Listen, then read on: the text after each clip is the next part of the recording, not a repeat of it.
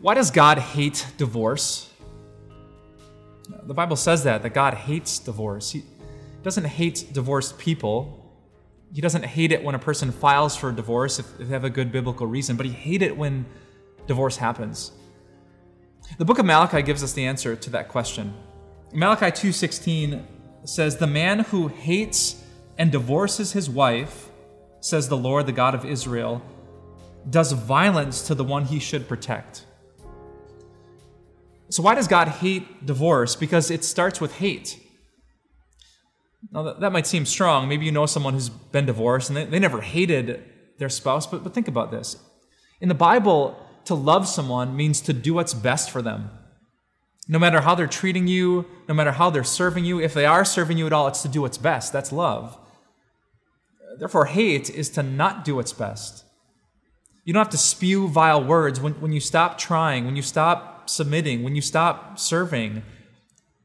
That's hate, and that does violence to the marriage vows. So often, when we try to figure out divorce in the church, we have to ask the question not just who filed for a divorce, but who decided to hate? Who stopped loving? Who, who turned to friends before their spouse? Who turned to alcohol before their spouse? Who turned to flirting, to cheating, to violence, to domestic abuse before their spouse? That's the stuff that God hates because it leads to a place that He hates one flesh being ripped into two. That's the truth. I know it's hard to hear. Divorce doesn't happen without hate, without one person or, or two people who give up on trying to do what's best for one another. But let me remind you that our God is also full of grace. He is full of undeserved love. He's full of, of crazy compassion. And, and so maybe you've been hated. Maybe someone hasn't done what's best for you. I, want you to know today that, that God, no matter what happened with your marriage, He loves. And even if you were the hater, even if for the first time now the Holy Spirit is opening your eyes to the sins you committed, God is so full of grace, it reaches down even to you. On the cross, Jesus cried out, It is finished. And he thought about sins just like that, just like yours, just like mine.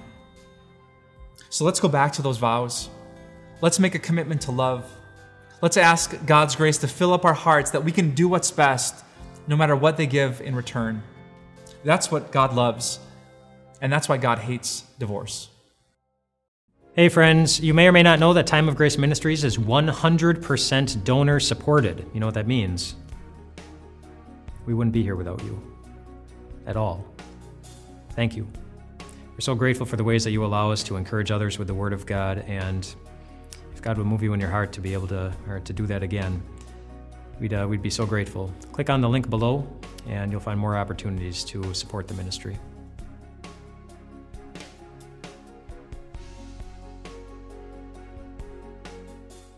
Hey everyone, Pastor Mike here with Time of Grace. Thank you so much for checking out our podcast, and we'd love for this podcast to be a blessing to you in the days to come. So if you could share this podcast, subscribe so that every episode ends up in your feed, or just leave us a review, we would love more and more people to hear this message so that their lives can be surrounded and blessed by the grace of God. Thanks again, and have a wonderful day.